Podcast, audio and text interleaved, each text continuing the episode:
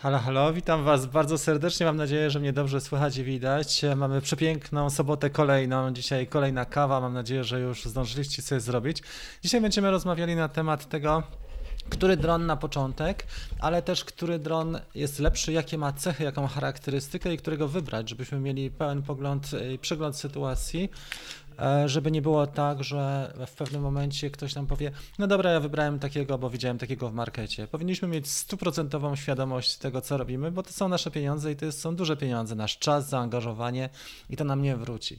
A jeżeli chodzi o te dwa drony, to jest zupełnie coś innego. Jeżeli zamierzasz zacząć swoją przygodę, to musisz to dosyć mocno przemyśleć, przeanalizować te możliwości, jak wygląda twój czas, jak wygląda twoja pasja do majsterkowania, twoje umiejętności elektryczne, lutowania i tak dalej, więc tego trochę jest. Dzisiaj porozmawiamy parę minut na ten temat. Myślę, że to będzie też wdzięczny temat, który ułatwi Wam, a osoby, które jeszcze nie latają na przykład FPV, będą mogły podjąć decyzję, czy warto zacząć. Także takie swoje obserwacje, wytyczne, wskazówki postaram się przekazać.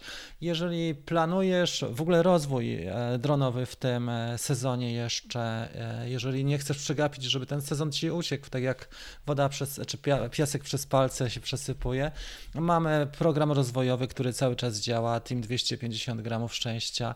To jest program dla wszystkich użytkowników dronów mniejszych do 250 gramów,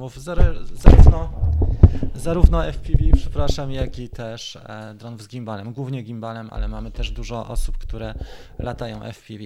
Słuchajcie, i do jutra będzie dostęp otwarty, drzwi otwarte, następny raz prawdopodobnie dopiero jesienią otworzymy dostęp, bo trzeba skupić się też na pracy, nie tylko na tym, żeby weryfikować członkostwo. Także dzisiaj parę słów. Jeżeli chodzi o drony z gimbalem, łatwość polega na tym eksploatacji, że wydajemy pieniądze, widzimy te drony nawet na półce w supermarkecie, wydajemy raz pieniądze i ta krzywa nauczania jest dosyć prosta, czyli jeżeli się sprężysz, obejrzysz parę tutoriali, jak latać, przeczytasz instrukcję obsługi, to mniej więcej po godzinie jesteś w stanie ogarnąć temat latania.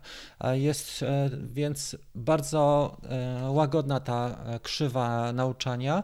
I możliwości są też niezłe. W tych nowych dronach są naprawdę dobre możliwości. Przede wszystkim system jest pozycjonowany, czyli dron, jeżeli nic nie robimy, nie mamy żadnego wkładu z kontrolera, dron nam zawiśnie po prostu w powietrzu, zwykle, jeżeli ma tylko światło i ma pozycjonowanie z satelity, bo jeżeli go zawiesimy w ciemnym pomieszczeniu betonowym, no to wiadomo, że będzie nam dryfował i obije się o ścianę. Ale w każdym razie ma pozycjonowanie, ma szereg inteligentnych cech, takich jak m.in. czujniki, ma też możliwość wykonywania fotografii, inteligentne tryby typu śledzenie albo krążenie wokół obiektu, omija przeszkody, sygnalizuje nam, kiedy jest słaby zasięg, kiedy akumulator jest słaby, potrafi też wrócić do punktu startowego, więc jest szereg takich czynników, które przemawiają za tym dronem i jest dużo łatwiejsza obsługa, łatwo się nauczyć. No i właściwie wydawałoby się, że to jest idealne rozwiązanie. Oczywiście, że to jest idealne rozwiązanie, ale tam, gdzie jest łatwo, tam tysiące użytkowników posiada te drony i mniej więcej ujęcia, które jesteśmy w stanie osiągnąć, to są ujęcia liniowe. Albo wykonujemy fotografie, czy panoramy, albo timelapsy, czy hyperlapse, czyli animacje poklatkowe w przyspieszonym tempie. To są te możliwości. Można oczywiście wykonać szereg ciekawych rzeczy, stosując filtry, na przykład panning, czyli obiekt ostry, tło rozmyte, tilt shift. Jest bardzo dużo ciekawych efektów, które jesteśmy w stanie zrobić. Możemy też uzyskać widok kamery top-down, czyli wykonać zdjęcie tego, co pod dronem. Wygląda naprawdę fajnie i dla osób, które mają mniej czasu, trochę więcej pieniędzy, to jest naprawdę super sprawa, dlatego że nie muszą przechodzić przez cały ten proces nauczania. I byłoby wszystko ok, gdyby nie to, że ujęcia są dosyć mocno oklepane już dzisiaj.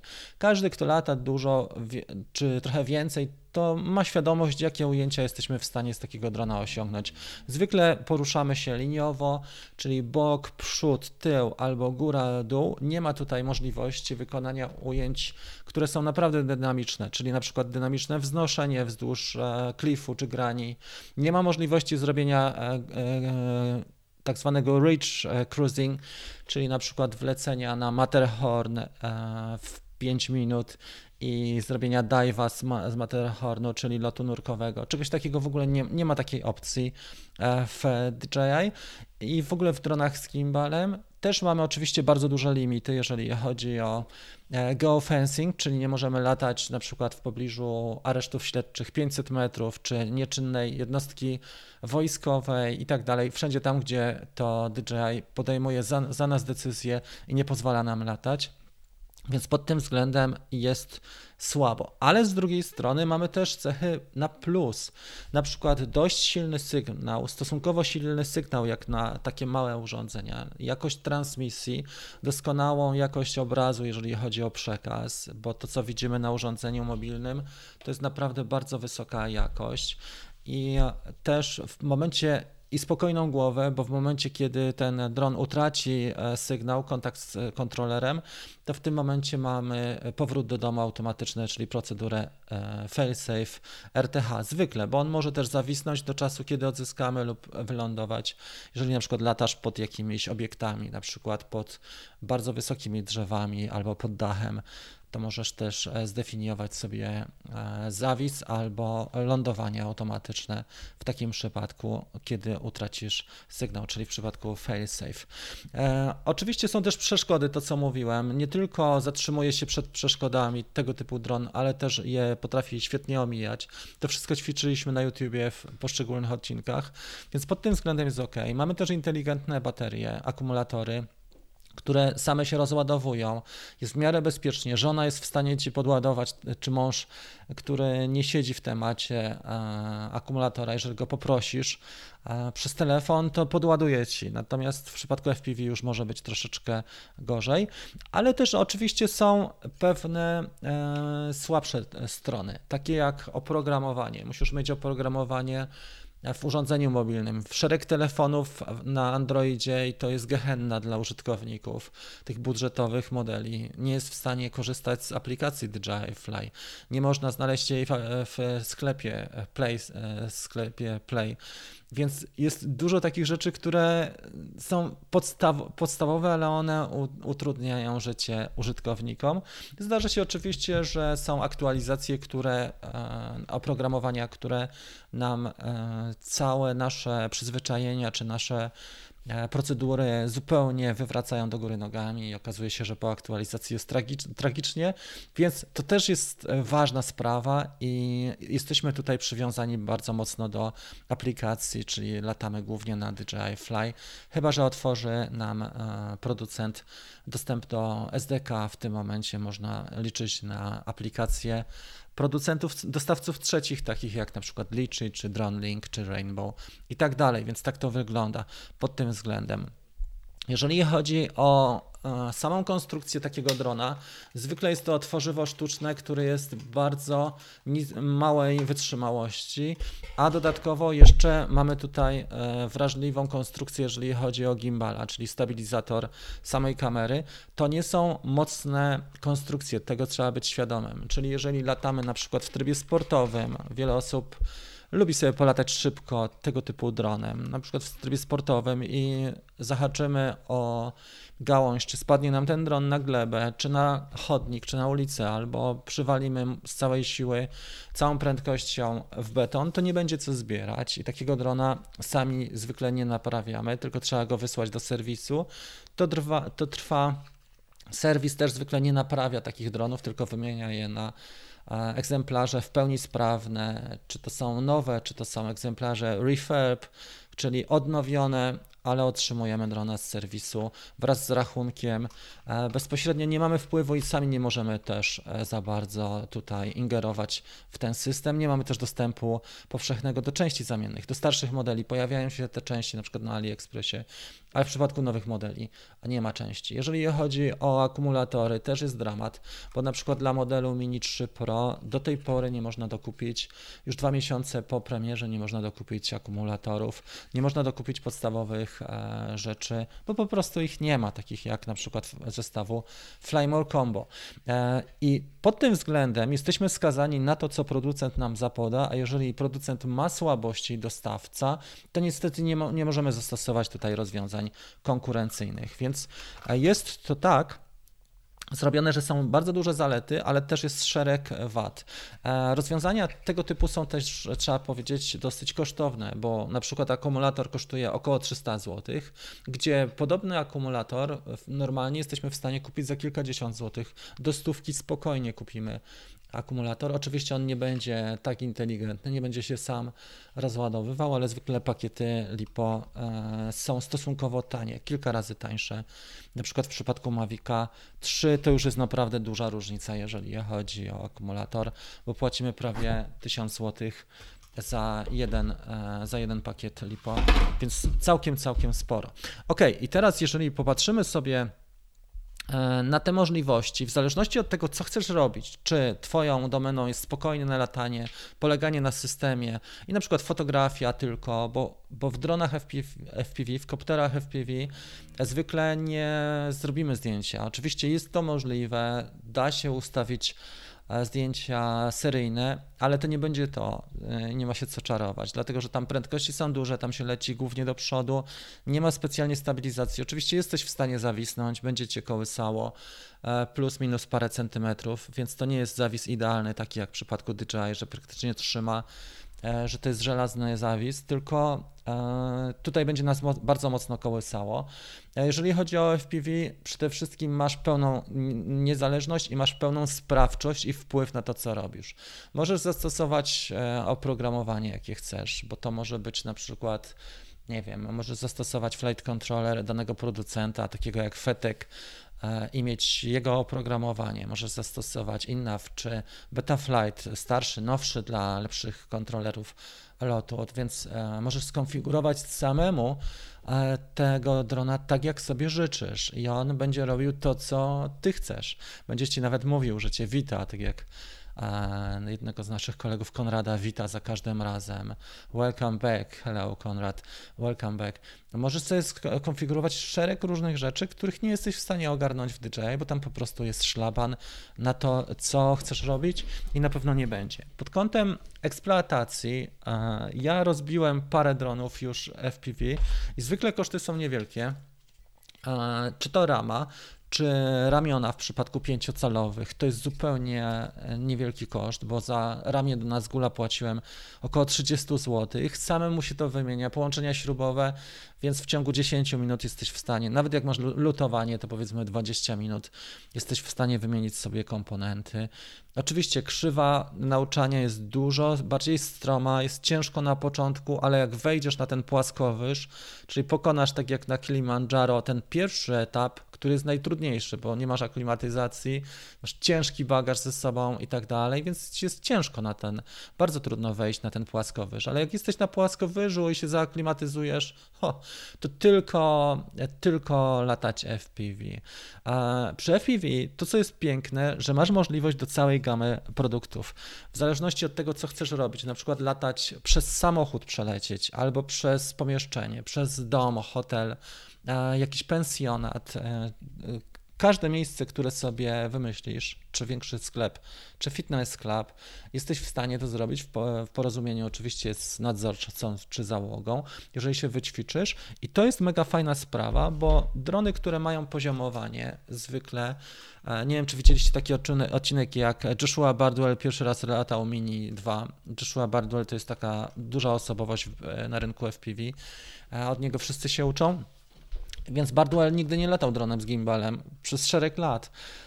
I przyjechał do niego Ken Heron, przywiózł mu Mini 2 i pierwsze co to Bardwell go skasował od razu, bo chciał przelecieć pod ogrodzeniem, pod takim przęsłem. Okazało się, że tego drona mu po prostu zaczęło dźwigać, bo tutaj mamy czujniki i on nie leci tak jak my chcemy, tylko tak jak on chce w przypadku omijania przeszkód czy no tutaj w Mini 2 nie ma żadnego omijania, ale mimo wszystko mamy dolne czujniki, które nam unoszą drona, pomimo że chcemy latać do przodu, więc patrząc na to, ja myślę, że fajnie jest, chyba najlepiej byłoby, żebyśmy mieli taką równowagę, żeby osoby, które latają już miniaczami czy innymi dronami z gimbalem, spróbowały swoich sił w świecie FPV i to takim prawdziwym, czyli nie próbujemy od DJI FPV, który ma te cechy inteligentne i który ma te boczne kółka, tylko próbujemy sobie na symulatorze, później kupujemy swojego pierwszego cineupa małego, to nie jest duży wydatek na początek, używane gogle, radio, na początku może być wszystko w analogu, na najprostszych i najtańszych protokołach, później jak widzisz, że to jest dla ciebie i cię to kręci, możesz sobie zainwestować w coś więcej. Jeżeli chodzi o FPV, lata się tutaj nie na bazie urządzenia mobilnego, tylko na bazie gogli.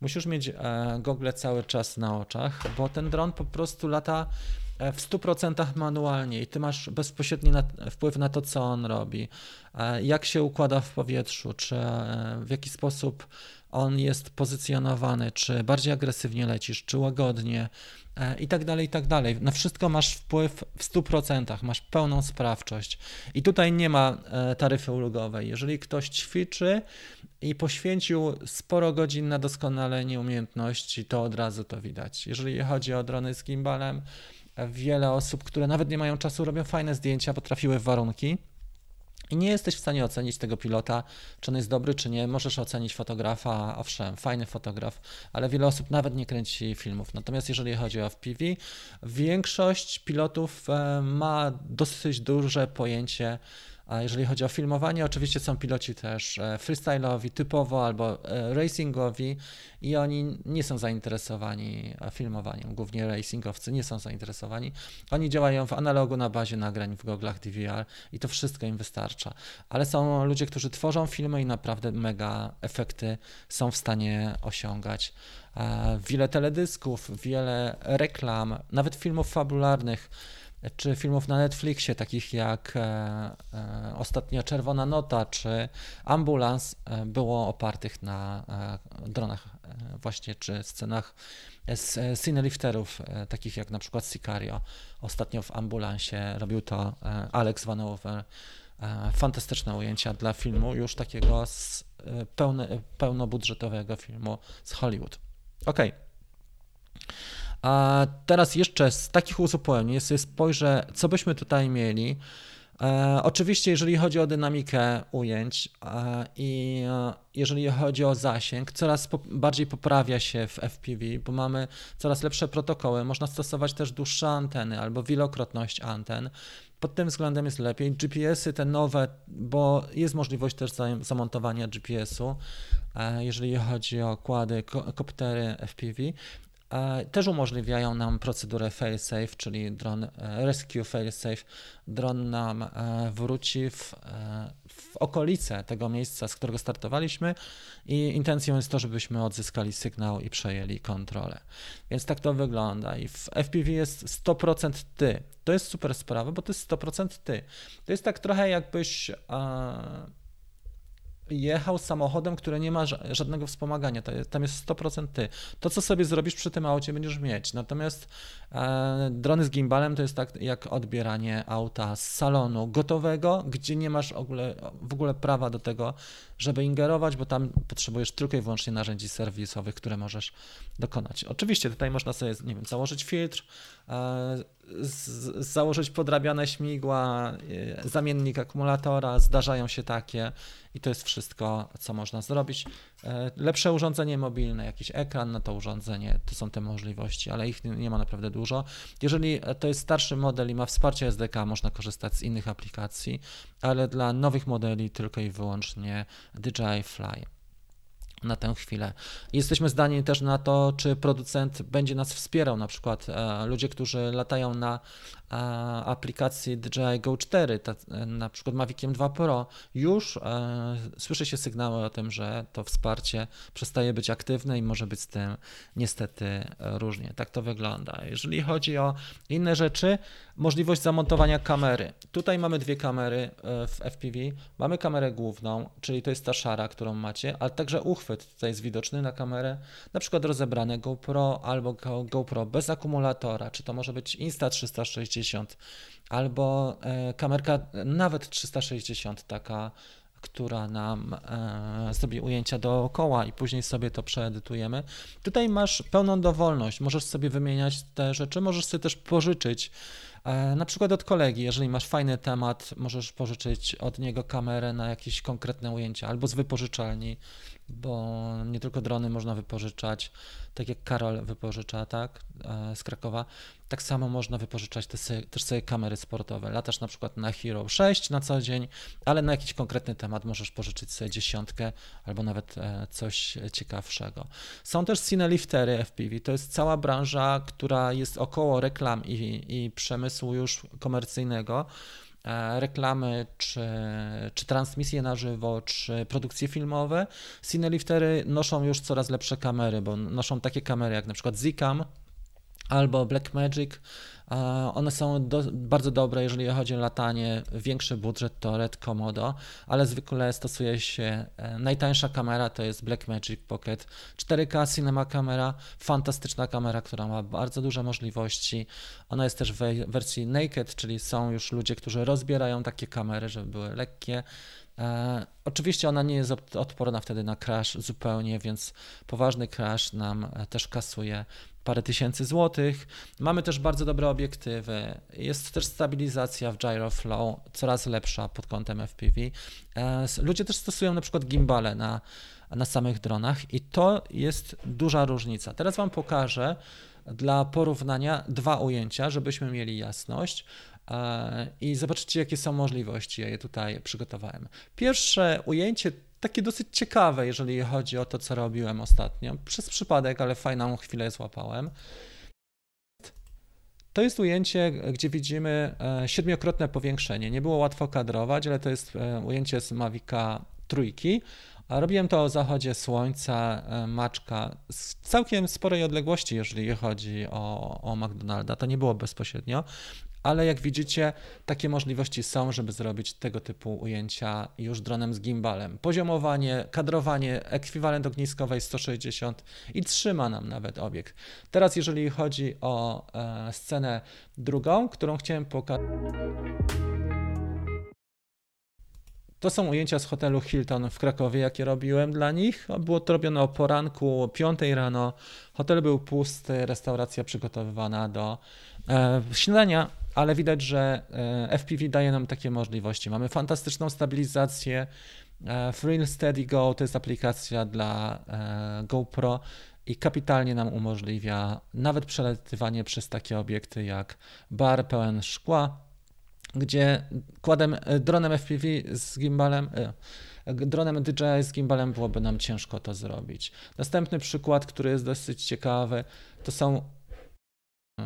są łucznicy i tutaj też nagrywałem to beta FPV Pawo 30, Hero 10, 4-krotne spowolnienie, czyli to jest 100 klatek na sekundę, pod światło, z filtrem polaryzacyjnym, to robiłem od Freewheela.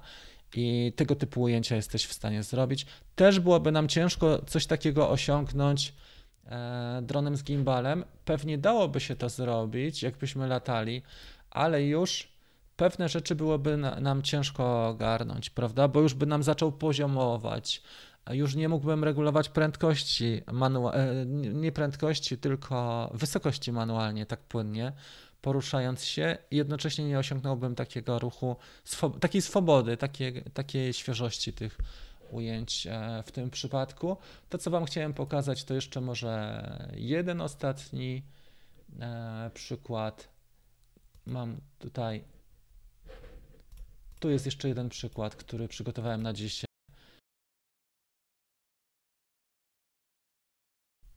To, co cechuje FPV, tu jest akurat 5-calowy, czyli to jest mocniejszy dron, ale to, co cechuje, to jest niesamowita energia w stosunku do masy, ale też i taki power właśnie, i pełne panowanie, i pełna swoboda. To jest zupełna wolność, totalny freedom. Tutaj nie mamy ograniczeń. Oczywiście zasięg nas głównie ogranicza, bo jak wylecimy poza zasięg, to dron spadnie. No nie ma się co czarować, szczególnie nad oceanem. To jest...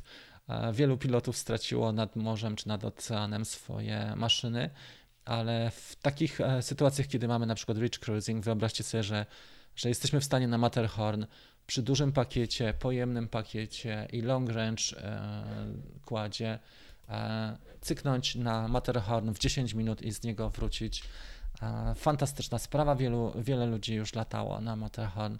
W Szwajcarii trzeba pewne rzeczy tam uzgadniać i przygotować się, ale to jest jak najbardziej do zrobienia. Tak to wygląda. I słuchajcie, i to jest to, co chciałem powiedzieć na dzisiaj, więc na pewno bardzo dużym, oczywiście, jeżeli chodzi o FPV, to jest jeszcze cała działka dotycząca tego, czy kupujemy gotowy, bo możesz kupić sobie gotowy dron, a możesz tak jak w zestawach z Ikei sobie złożyć to. I to jest fajne, że możesz złożyć, bo możesz swoje ulubione komponenty zastosować, to co chcesz. Tutaj jest zestaw, który dostałem w tym tygodniu, to jest Pavo 25, myślę, że niedługo go złożę. Fajna konstrukcja, nowa, kosztowało to, nie wiem, sama rama plus te komponenty kosztowały może 150 zł, więc nie ma tutaj tragedii cenowej. I wielokrotnie jest też tak, że właśnie DJI pod kątem serwisu, części i akcesoriów jest mega drogie, a w FPV możesz wyważyć pewne rzeczy, bo raz kupisz sobie kamerę GoPro i już nie musisz płacić, raz kupisz sobie radio i nie musisz płacić za kolejny, prawda, jeżeli chcesz mieć 2, 3, 5, dlatego piloci mają po prostu więcej maszyn, bo już później dokupujesz sobie tylko samą maszynę bez gogli, bez kamery tej, na którą nagrywasz, czy bez radia i wychodzi to, i nawet bez akumulatorów, prawda? W DJI trzeba za każdym razem myśleć o akumulatorach, bo nie są one ze sobą zupełnie kompatybilne. Słuchajcie, dobra, to jest tyle, co chciałem powiedzieć na tę chwilę. Osoby, które planują rozpoczęcie, czy chcą się trochę rozwinąć, jeżeli chodzi o małe drony z gimbalem, takie jak Mini 2, Mini 3, czy Otel Nano, zapraszam Was bardzo serdecznie do programu, który prowadzimy cały czas. Tam jest 130 osób, team 250 gramów szczęścia. Mamy mega grupę, dzisiaj jest o 10:15, jest live, czyli za 17 minut. Mamy co tydzień live o 10:15, mamy swoją grupę, mamy platformę, gdzie tych kursów jest do wykorzystania, z których można korzystać kilka fajnych, dobrych i przydatnych i z przepisów i z spraw kreatywnych. No i też jest kontakt ze mną bezpośredni, to jest też duży plus, bo mając 2 miliony widzów w roku, ja nie jestem w stanie wszystkim odpowiedzieć na pytania. Ludzie są na mnie źli, że nie odpowiadam na pytania, ale z założenia nie odpowiadam. Podczas live'ów teraz odpowiadam jedynie w komentarzach, staram się odpisywać, jeżeli tylko mogę. No i też na grupach rozwojowych, z którymi pracuję. Słuchajcie, przejdźmy w takim razie do Q&A, bo mamy jeszcze do dyspozycji 15 minut. Zapraszam Was bardzo serdecznie do zadawania pytań i komentarzy. Kto lata FPV, to proszę dać znać. Jeżeli nie latacie, no czy to jest dla Was ciekawa alternatywa, a kto w ogóle nie lata, proszę też Was o takie informacje. Mam na sprzedaż, no to fajnie, bardzo, bardzo dobry wkład, czubek, jeżeli chodzi o dzisiejszą audycję. Pomyliłeś z OLX-em kawkę, ale niech będzie. Ale pewnie Rafał... Stabilizowałem obraz, tak, stabilizowałem obraz, dlatego taki ładny, płynny przy FPV. Jednak zapis w VR to pewnie wyglądałoby bardzo nieprzyjemny. Zupełnie nie rozumiem tego tekstu, może Ci chodzi o to, no tak, ale gdyby nie gimbal, to ujęcia z Mavica też by wyglądały bardzo nieprzyjemnie. Stabilizujemy albo mechanicznie, albo poprzez oprogramowanie i zapis z żyroskopu. To, co mogę powiedzieć, masz wpływ na to, jak stabilizujesz ujęcia w Real Steady, w postprodukcji. Natomiast jeżeli chodzi o gimbala, nie masz żadnego wpływu, bo jeżeli gimbal jest na przykład zimny, latasz przy minus 10, zimą i gumy stają się sztywne, to nagle się okazuje, że nie masz żadnego wpływu oprócz tego, że możesz wylądować i go ogrzać. Natomiast jeżeli chodzi o postprodukcję w Real Steady, jest to fajna sprawa, bo sam masz wpływ na to, czy ujęcia będą poziomowane, jaki stopień jest kropu, czyli jak mocno kadrujesz, żeby wystabilizować, jak płynne mają być te ujęcia. Wiele rzeczy tam można w tej chwili zrobić. Stabilizacja mechaniczna na pewno jest lepsza pod tym względem, że niezależnie od warunków oświetleniowych, czy ciemno, czy jasno, gimbal jest, kamera jest stabilizowana mechanicznie, natomiast jeżeli chodzi o GoPro czy inne produkty, no trzeba mieć jednak światło dość dobre, w warunkach słabszego oświetlenia może być z tym kiepsko. Jeżeli chodzi o dostępność, Mini 3 Pro prawdopodobnie środek. Możesz sobie monitorować te rzeczy na stronie DJI.com bardzo łatwo, bo wchodzisz na dany produkt i patrzysz na sklep i patrzysz w tym momencie, jaki jest termin dostawy u ciebie, bo to widać, jeżeli się zalogujesz, to od razu widać. Ja sprawdzałem wczoraj dostępność zestawów combo, to były na środek za niecały miesiąc, za mniej więcej 3 tygodnie, środek sierpnia. Jest Gandhi z nami, witam cię bardzo serdecznie i gratuluję ostatnich sukcesów. Festiwal, super sprawa, bardzo mocno się rozwijasz, też obserwuję ciebie, Maciek, i trzymam kciuki. Dzięki, w sumie tak. Dobra, tutaj nie wiemy, o co chodzi. Drona w Egipcie zabiorą tuż na lotnisku. Możesz sobie, i to jest właśnie to, o czym mówimy, nie wiem, czy kojarzycie Piotra Czaję, on nagrywa dla Buddy ujęcia nie tylko kamerą, ale i dronem. Jak byli w Dubaju w zeszłym roku, to Czaja zabrał ze sobą do Dubaju FPV 5-calowy, bo tam był drift na pustyni i też były normalne jazdy na pustyni, był cały epizod i on go później w hotelu składał. Jest taki epizod na kanale Piotrka Czai i on to robił. Do Egiptu, jeżeli rozłożysz drona, możesz to zrobić, aczkolwiek trzeba bardzo uważać i mieć zaufanych ludzi. Są też oczywiście, jeżeli prowadzisz produkcję filmową, wysokobudżetową, to wynajmujesz gości na miejscu, którzy mają pozwolenia i możesz z nimi latać, nawet w takich krajach jak Maroko, czy Egipt, ale to są już tematy, które kosztują. To się nie ma co czarować, bo są odpowiedni ludzie na miejscu, którzy załatwiają ci dostęp i przecież są nagrywane, nie wiem, Raid Dakar, czy inne rzeczy, czy programy dla National Geographic w takich krajach jak Egipt, czy w takich krajach jak Maroko, tylko trzeba mieć ogarniętych parę tematów. Jeżeli natomiast umiesz składać drony w FPV, jesteś w stanie spokojnie przewieźć w paru bagażach komponenty. Nie namawiam do tego, bo to jest łamanie lokalnego prawa, ale takie możliwości są i latanie takim malutkim dronem jest jak najbardziej możliwe, bo gogle możesz mieć równie dobrze i radio do konsoli, oni tego nie ogarniają, natomiast prześwietlają bagaże i od razu widać. Jak byliśmy kiedyś w Marsa Alam w grudniu byliśmy na Marsa Alam i chłopak miał zestaw combo w osobnej torbie. No to jest woda na młyn dla tych celników, jak widzą takiego drona. Natomiast jeżeli go rozłożysz na części, nie ma opcji, żeby oni to namierzyli. W hotelu nam mówił chłopak, animator, że był koleś, filmowiec z Kuwejtu i on sobie przywiózł Mavica R2, chyba tak, to był R2, on go przywiózł w częściach i go złożył na miejscu i spokojnie tam latali na tych rafach. Także tak to wygląda. Okej. Dobra, myślę, że tak, Czubek, wystarczy już twojej reklamy, jeżeli chodzi o sprzedaż tutaj dronów na live'ie. Mam pytankę, interesuje mnie DJI Mini 2, gdzie mogę kupić taniej i czy wybrać pakiet podstawowy czy combo? Za odpowiedź z góry, dziękuję, pozdrawiam. Jestem zielony w temacie. Tomi, możesz kupić sobie, jeżeli chodzi o nowy dron, to zależy, czy masz też działalność, która pozwala ci odliczać, czy potrzebujesz fakturę, bo jeżeli tak, to w polskiej dystrybucji, jeżeli nie zależy ci na czasie, to możesz rabat uzyskać. Są ludzie, którzy potrzebują 48 rat, więc kupują w marketach. Są ludzie, którzy wolą mieć polską dystrybucję i serwis razem, czyli na przykład, nie wiem, Drone Expert albo Cybershop, tam kupują, ale są ludzie, którzy odliczają sobie VAT, tak jak ja kupuję na DJI.com w Holandii, czyli w Niderlandach, Mam rachunki, przychodzą mi, faktura mi przyszła normalnie z Holandii i przesyłka też i cały VAT jest odliczony, więc kupuję, na przykład Mavica 3 kupowałem za 7500 złotych, mniej więcej wyszedł mnie ten dron niedawno, to był ten ostatni, który kupiłem właśnie stamtąd, więc możesz sobie też sprawdzić, jak to wygląda. Przeliczenia walut zwykle są bardziej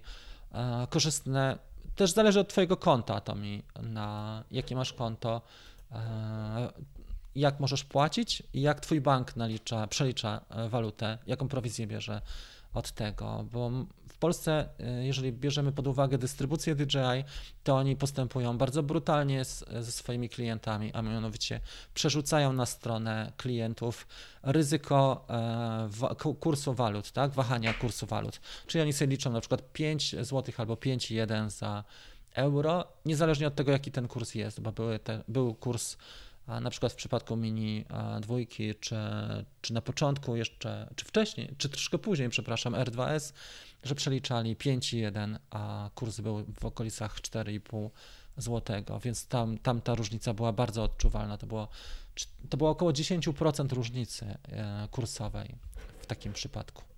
Dobra, wróćmy do, jeżeli chcecie, to bardzo was proszę o to, żeby przykleić pytanie, bo nie jestem w stanie wrócić do wszystkich. Kusisz, ale zostanę przy Mini, brak czasu. No wiesz co, jeżeli masz totalnie brak czasu i wiesz, że nie jesteś w stanie latać, nie masz nikogo, kto ci pomoże w składaniu albo w nauczaniu, to zawsze jest zestaw DJI FPV. Jest to taka hybryda, taka Tesla, gdzie niby latasz FPV w goglach, fajny masz zasięg, możesz latać w trybie takim jak Mavic, czyli albo w normalnym, albo w trybie sport, bez czujników, ale też możesz przejść w manual, jak przećwiczysz na symulatorze, no i też serwis masz, wszystko ci naprawią, trzeba tylko zapłacić za to. Wrażenia są bezcenne, jeżeli ktoś nudzi się już lataniem Maviciem, to DJI FPV jest też fajną alternatywą. To jest coś pośredniego.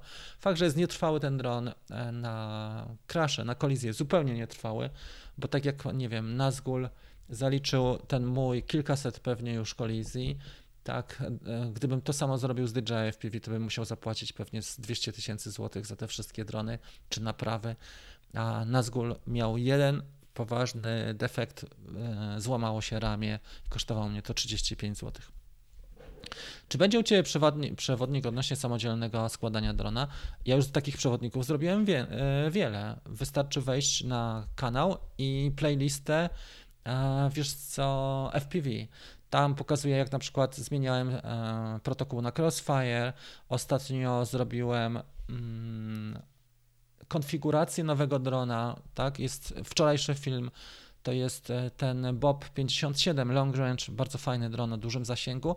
Robiłem cały unboxing i konfigurację od pudełka aż po pierwszy lot i efekty. Tak, to jest fajna sprawa. Jeżeli masz symulator, w FPV to, co jest fascynujące, że tutaj nie ma, tu jest cała prawda w FPV, tutaj nie ma fejku. Oczywiście fejkiem może być stabilizacja GoPro, ale jeżeli pokazujesz swój DVR, czyli nagranie z gogli, które jest realne, bez żadnej stabilizacji, bez slow motion, to widać, jak latasz i widać, czy ćwiczyłeś, czy nie. Są ludzie bardziej zdolni, mniej zdolni. Są ludzie manualnie niesamowicie bardzo dobrzy. Chłopaki, którzy latają, świetnie latają, nie? Tak jak sobie zobaczycie kanał, nie wiem, Jacka Dąbrowskiego albo jego kolegi, czyli Wojtka Bieli. To są chłopaki wybitnie uzdolnieni, ale oni też godziny całe w lift-offie spędzili. To są setki, tysiące godzin, gdzie chłopaki przećwiczyli i na bando, i freestyle'owo latają fantastycznie. I są ludzie, którzy po prostu nie mają na to szans, nie? Bo prowadzą, nie wiem, biznes, pracują długo, mają zobowiązania rodzinne i tak dalej, więc nie ma szans, żebyś spędził 10 godzin dziennie przy lift-offie, nie? Bo to nie jest ta faza życia, więc DJI FPV jest to takim środkiem, takim rozwiązaniem pośrednim. O to chodzi. Czy mamy grupę dla FPV? Wiesz co, nie mamy takiej typowej tej grupy, dlatego że jest za mało zainteresowanych osób. Mamy 250 gramów, ale też Zwykle ludzie w zależności od tego, czym latają, to sobie znajdują anglojęzyczne grupy specjalistyczne, czy to są Cineliftery, czy to jest iFlight, czy to jest Beta FPV, czy to są Cineupy, czy Naked GoPro, to tam ludzie się zbierają i głównie kanały anglojęzyczne, bo polska społeczność jest stosunkowo mała i nie wiem, czy jest sens, żeby takie programy i grupy prowadzić. Czy latając Mini 2 i R2S, kupno na początek Beta FPV Pro to dobry pomysł. Jakikolwiek mały. Ja bym Ci powiedział, że mały Cineup. Najpierw symulator, a później mały Cineup, dlatego że jego wpływ na bezpieczeństwo jest najbardziej bezpieczny. Bo to jest ważne, żebyś komuś nie zrobił krzywdy, bo jak sobie kupisz od razu piątkę na 6S, tak, 5-calowy quad sportowy, który przy 6S rozpędzi się do 150 na godzinę i przywalisz komuś w auto albo w głowę, no to możesz zrobić naprawdę ciężkie uszkodzenia. A małym Cineupiem, takim jak właśnie Beta 95, czy właśnie teraz Pawo wyszedł, czy jakiś Cinelog od GPRC, nie zrobisz krzywdy specjalnie komu, ale też tworzywo w tej becie, w tym Pawo, jest mega elastyczne. Ja kupiłem teraz tą ramę nową i wygląda na to, że to jest ten sam materiał i ona jest niesamowicie elastyczna, bo to jest tworzywo, które no jakbyś podgrzał, bo tutaj jest może chłodniej, ale jakbyśmy to jeszcze zostawili na słońcu na 20 minut, to można by wyginać i to wróci. I przy uderzeniach też. Jest to bardzo plastyczna, jednocześnie sztywność jest na tym poziomie, że śmigła nie dostaną się przy uderzeniach i nie będą tarły o budowę, tak jak w wydrukach 3D z TPU, więc pod tym względem ta rama jest genialna. I ten Pawo 25, on wchodzi, nie wiem czy w Drone Expercie już go nie ma w Polsce, ja go postaram się zbudować na dniach, ale to jest bardzo fajne rozwiązanie, czy ten Pawo 30 może Ci już GoPro całe unieść bez baterii na przykład. Ja mam taki adapter, że wyciągam z GoPro akumulator i adapterek sobie daję i spokojnie też lata z całym GoPro, nie trzeba rozbierać, nie? To jest też taka ważna sprawa, więc 30 jest fajna, uważam, i zastanawiając się, musisz uwzględnić też, czy będziesz latać z GoPro, czy chcesz rozbierać, no bo wiadomo, że jak rozbierzesz GoPro, to też przywalisz jakiś crash i znowu 2 tysiące pójdą do pieca, więc tych aspektów jest więcej i trzeba patrzeć też parę kroków do przodu. Mały Cineup będzie Ci służyć długo, jeżeli fajnie go rozwiążesz, będziesz miał protokół dobry, taki jak Crossfire, i jeszcze na przykład cyfrowy nadajnik, no to już jest dron na zawsze praktycznie. Może się coś spalić, oczywiście czy silnik, czy kontroler lotu, czy ESC, bo takie rzeczy się dzieją, ale zwykle to są rzeczy, które na długo wystarczają i na każdym poziomie.